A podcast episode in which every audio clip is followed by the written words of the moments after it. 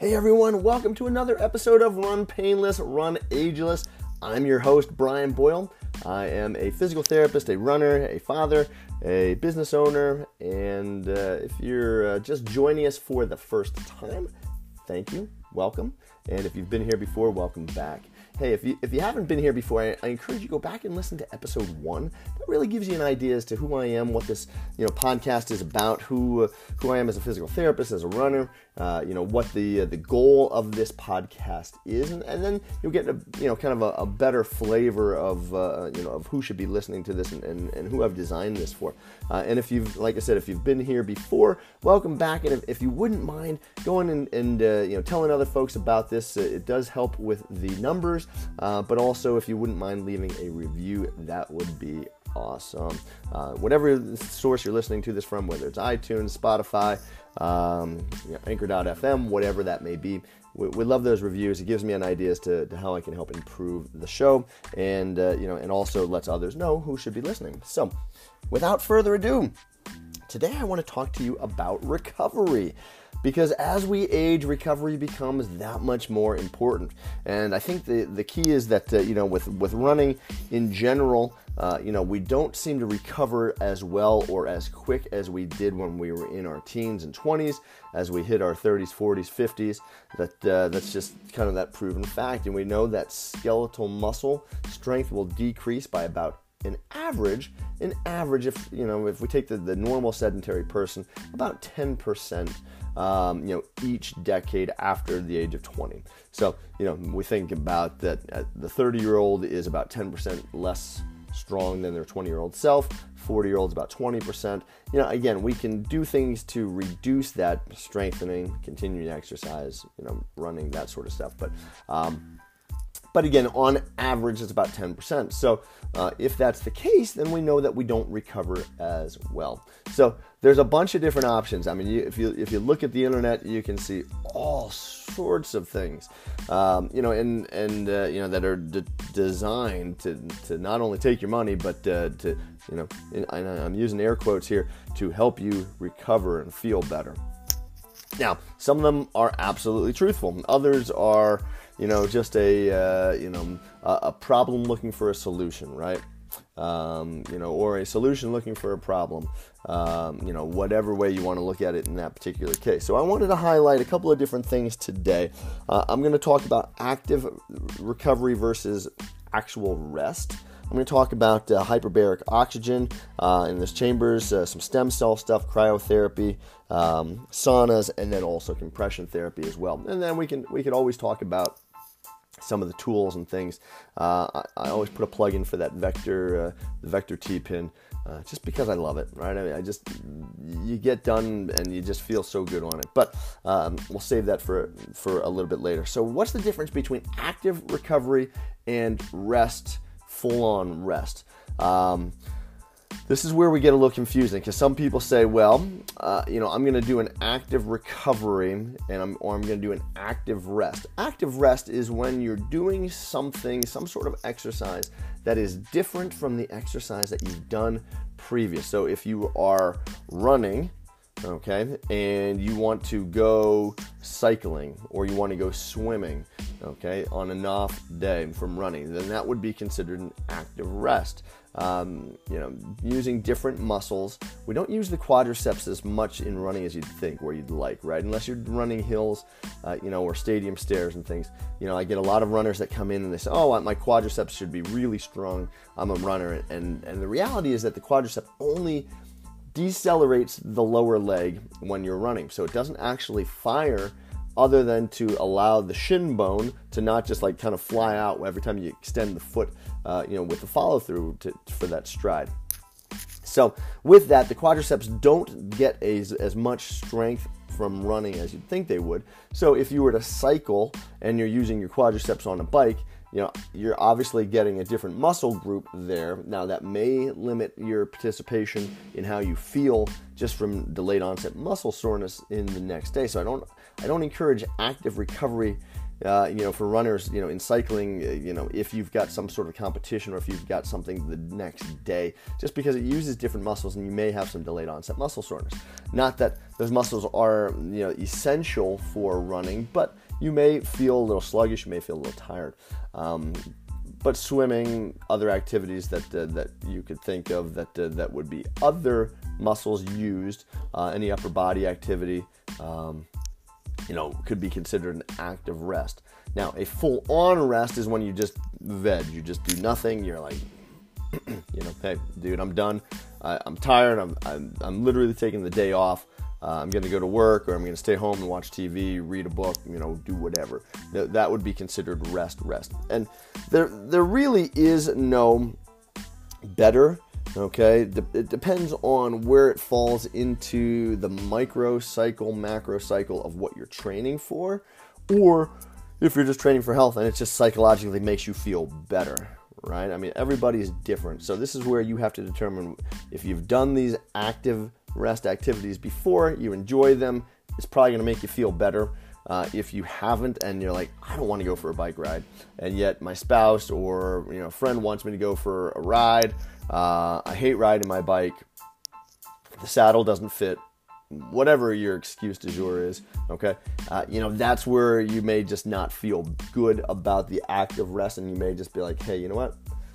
Yeah, riding my mountain bike up the uh, the side of the mountain just doesn't sound like a whole lot of fun. So I'm to stay home, uh, you know, and, and actually rest, rest, or do something else. And so that's where you've got to figure out what you want to do. But um, there is some interesting research that talks about exercise along with neuromuscular electrical stimulation, which is another topic, but um, exercise can be because of its angiogenesis, which is when we have muscle um, injury, okay, or breakdown, what ends up happening is we get this degeneration, we get a little inflammation, and then we regenerate, and then you can get some fibrosis. Usually, the fibrosis, which is a hardening of the tissue, is is remodeled just through activity, um, and that's what they're showing is that the, with activity, you can actually increase the uh, body's ability to heal. So if we're thinking about,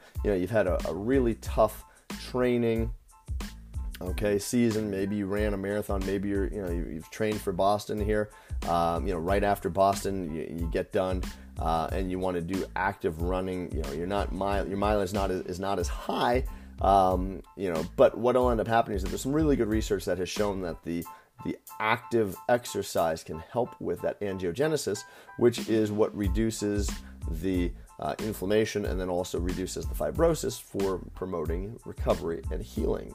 Okay, so that's there is something to it, uh, you know, by continuing the exercise. Now, uh, we don't have a, a, significant amount of information as to why, but there is some some really good, um, you know, really good evidence to show that it does happen. So.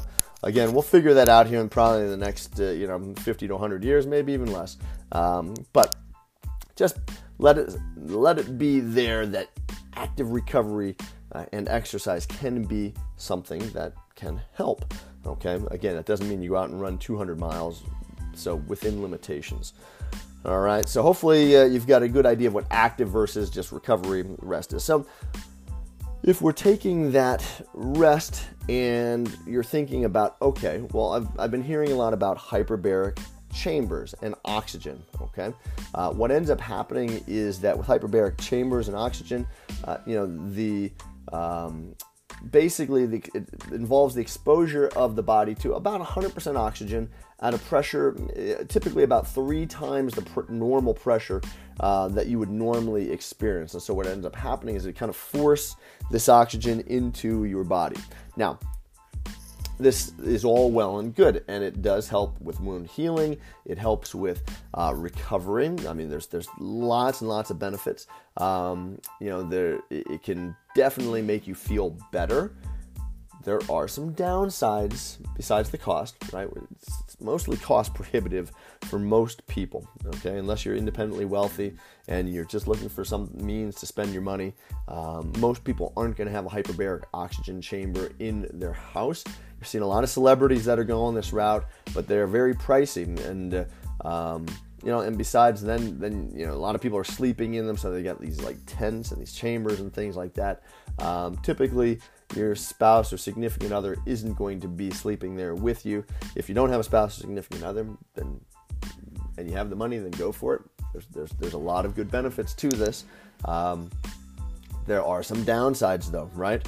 Uh, you can cause lung damage, uh, including a collapsed lung, because of that pressure that you know we're, we're, you're literally in three times the amount of pressure that you would normally have. You can get fluid buildup, you know, even bursting the uh, the middle ear. Uh, in the eardrum there, right? I mean, you can you can have these issues. So uh, they aren't just one of those things that you just be like, oh, well, gosh, I could do this. It's oxygen.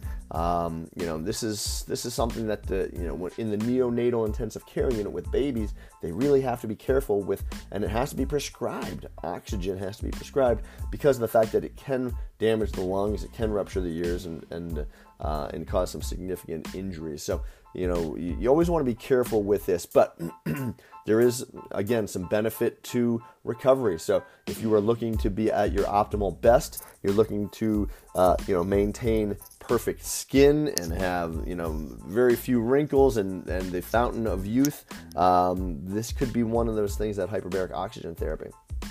Also, you know, again, if you're if you're looking to to, to be at your best with uh, with your activity, um, you know, again, another option there. It's just it's really cost prohibitive um, because of the cost. I mean, tens of thousands of dollars depending on what your setup looks like. Um, next, stem cells. So, stem cells. What are stem cells? Well, stem cells are the cells that basically make up every cell in the body. Okay, um, there's some some interesting research that uh, that they've talked about that they they're building. Um, you know, will you know building animal collagen matrix around stem cells to reproduce meats and things that uh, you know we may end up sometime in our lifetime see a killless or slaughterless uh, meat okay where they're able to withdraw the stem cells from a cow put them on this uh, this collagen matrix grow them to whatever you want them to be. If you want the perfect prime rib you want the perfect fillet um, you know you name it and uh, and they can do it without ever having to have killed the cow. Now you know again um, what does that do for uh, for things you know farmers and whatever? We could go into a whole nother topic and i'm not going there just yet. I'm just saying very interesting right? So we use these stem cells in the same way uh, with recovery. So skeletal muscle as I talked to you about, you know, that we get into this, um, you know, degeneration, the inflammation, regeneration, and then the fibrosis. Well, stem cells, if we reintroduce stem cells into the body, okay, for skeletal muscle healing, especially if there's a tear, okay, we reduce that scar tissue, we reduce that fibrosis, we regenerate into the muscle itself because muscle doesn't repair the same way. Uh, bone does. If you break your bone, forms a callus. It's the same structure, same osteoblasts, same everything. The bone looks exactly like it did before. Maybe a little bit weaker tensile strength, but it all intents and purposes, looks the same, acts the same. Muscle does not. So if you have a muscle tear, uh, that's where we run into issues. So stem cells could be a very viable way to help with recovery. Okay, again, cost associated with harvesting stem cells. Um, you know, I've seen. I've seen five thousand dollars. I've seen ten thousand um, dollars. You know, per injection. So you know, again, if you wanted to inject the knee for the cartilage, um, if you wanted to inject the shoulder um, or the hip or the ankle, again, you're looking at five to ten thousand dollars per body part.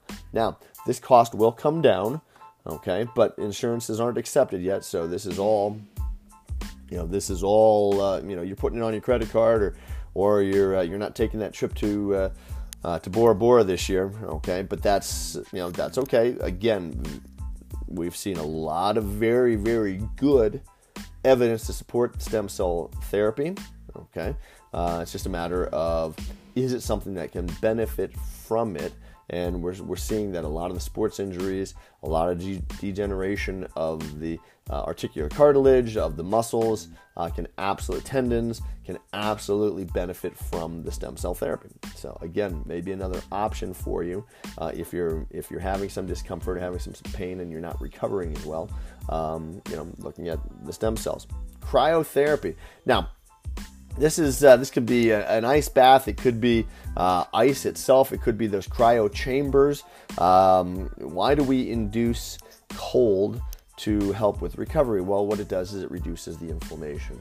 Okay, um, you know, so again, if you've got inflammation, inflammation is bad for the body. Uh, it, it doesn't help the cells to regenerate. It doesn't help to, uh, um, you know, if, if it doesn't get removed. I mean, it does, right? So, in its grandest sense, the, the inflammation is a process. It's designed to trigger a number of different processes in the body to help with regeneration. But if inflammation is left there too long and it's not removed, that's when it becomes bad. So we're talking about severe inflammation. We're talking about inflammation that's not removed. You haven't recovered, okay, and it's there.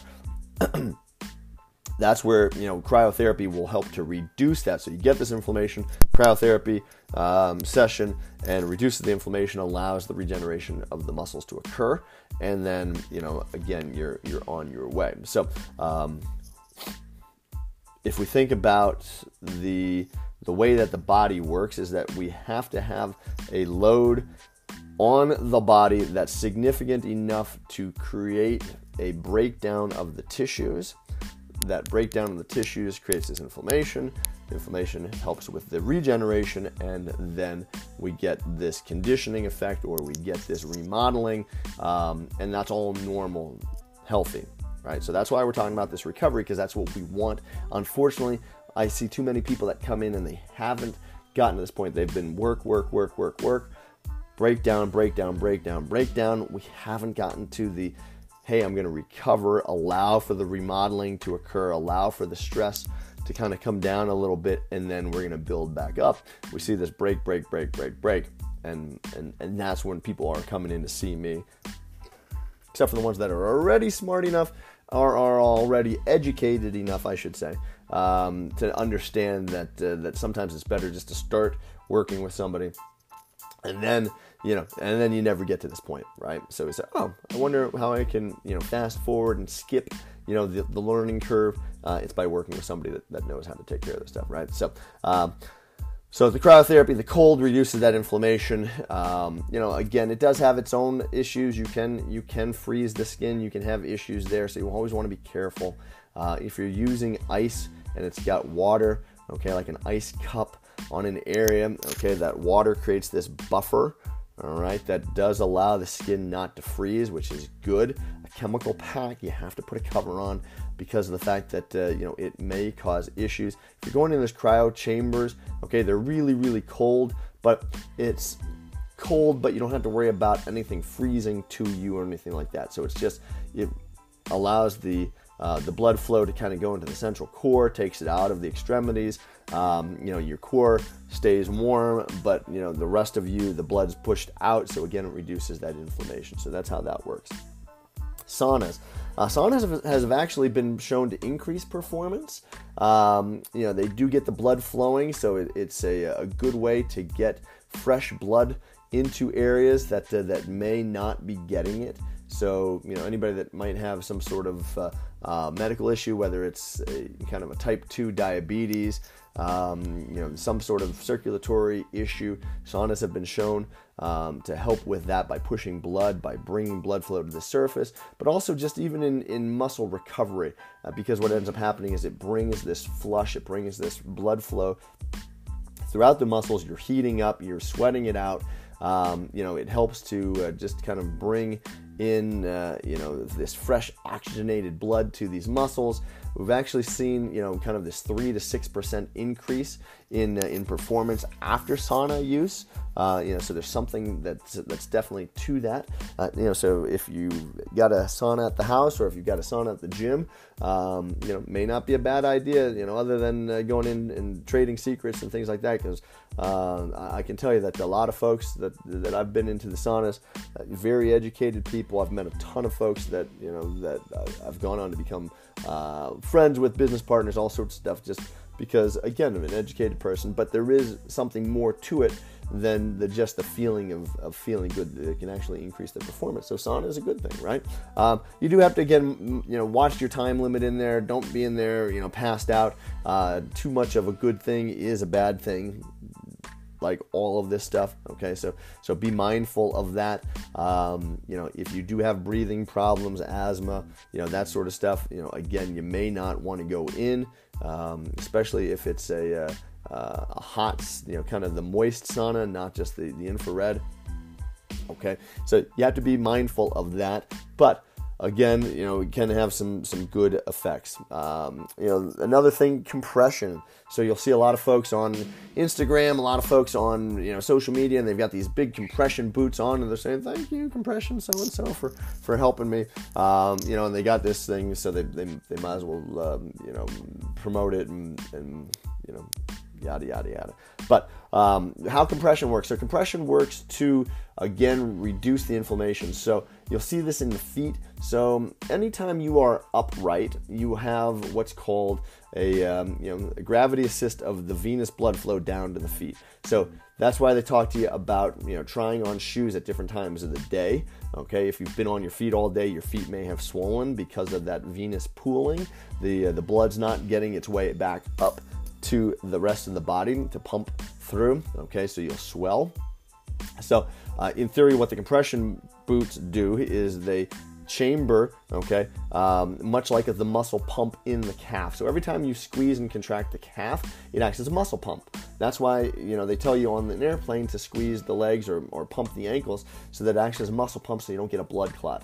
Well, same thing, uh, you know, with this this chamber, it'll pump at the ankle and foot, and then it'll release, and then it'll pump at the calf, the lower calf, and then that'll release, and then it'll pump at the upper calf and lower thigh, and then it'll release, and then it'll cycle through. So it'll it'll squeeze, relax, squeeze, relax through these chambers, these bladders, and it helps to promote the the return of uh, the blood to the body up to the heart in order to promote this recovery or this healing. So, if you've been on your feet, if you've been, um, you know, especially if you're an ultra runner and you know you've been on your feet for you know 20 some odd hours, you'll see some folks will bring these along and, and they'll have them at their their stops, uh, their aid stations.